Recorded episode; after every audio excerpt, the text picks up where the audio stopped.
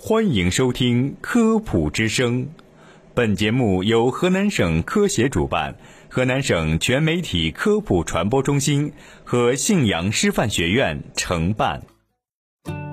分享健康小常识，倡导科学新生活。科普之声健康导航，带你快乐生活每一天。我是主播李昭，我是罗颖。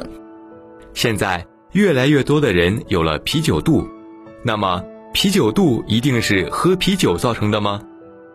啤酒，民间俗称液体面包，平均每一百克中约含能量三十二千卡，酒精四点三克。如果一瓶啤酒以六百毫升计的话，大约含有能量一百八十千卡，相当于五十克米或一点五个煎鸡蛋提供的能量。很多人以为啤酒肚是喝啤酒喝出来的，但其实不全然是这样。那啤酒肚究竟是如何形成的呢？少喝不会引起啤酒肚，多喝或多吃造成的能量过剩才是真凶。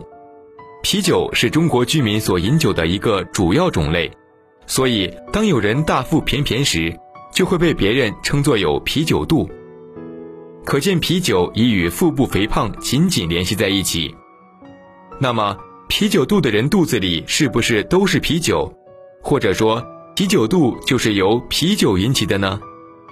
啤酒一般情况都是好饮，喝的最多的人能喝五至十瓶。如果每瓶啤酒是六百毫升，这相当于一次就吃完了半斤至一斤米做的饭，或者吃进去了八至十五只油煎鸡蛋，这是怎样的疯狂之举呀？喝了这五至十瓶啤酒，就相当于摄入了九百至一千八百千卡能量，可长达一百二十五至二百五十克体重，但主要是脂肪。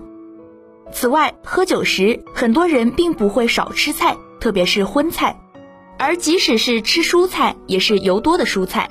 可以想象得到，啤酒中的能量加上菜肴中的能量，将会大大超过机体的需要。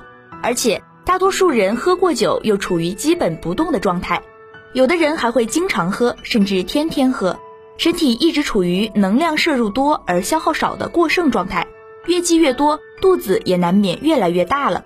由此可见，是过多的能量使得体内脂肪增加了。由于男性特殊的代谢机能，过多的脂肪就集中在腹部肚子上，在外表显示就是肚子大。因为这一现象开始是在喜欢喝啤酒的德国人中发现的，故被戏称为啤酒肚。这种体型和肥胖的状态还有另一个名称——苹果型肥胖，但没人会认为这与吃苹果之间有任何关系。所以说。啤酒肚只是个符号与象征，并不全部是啤酒堆在体内。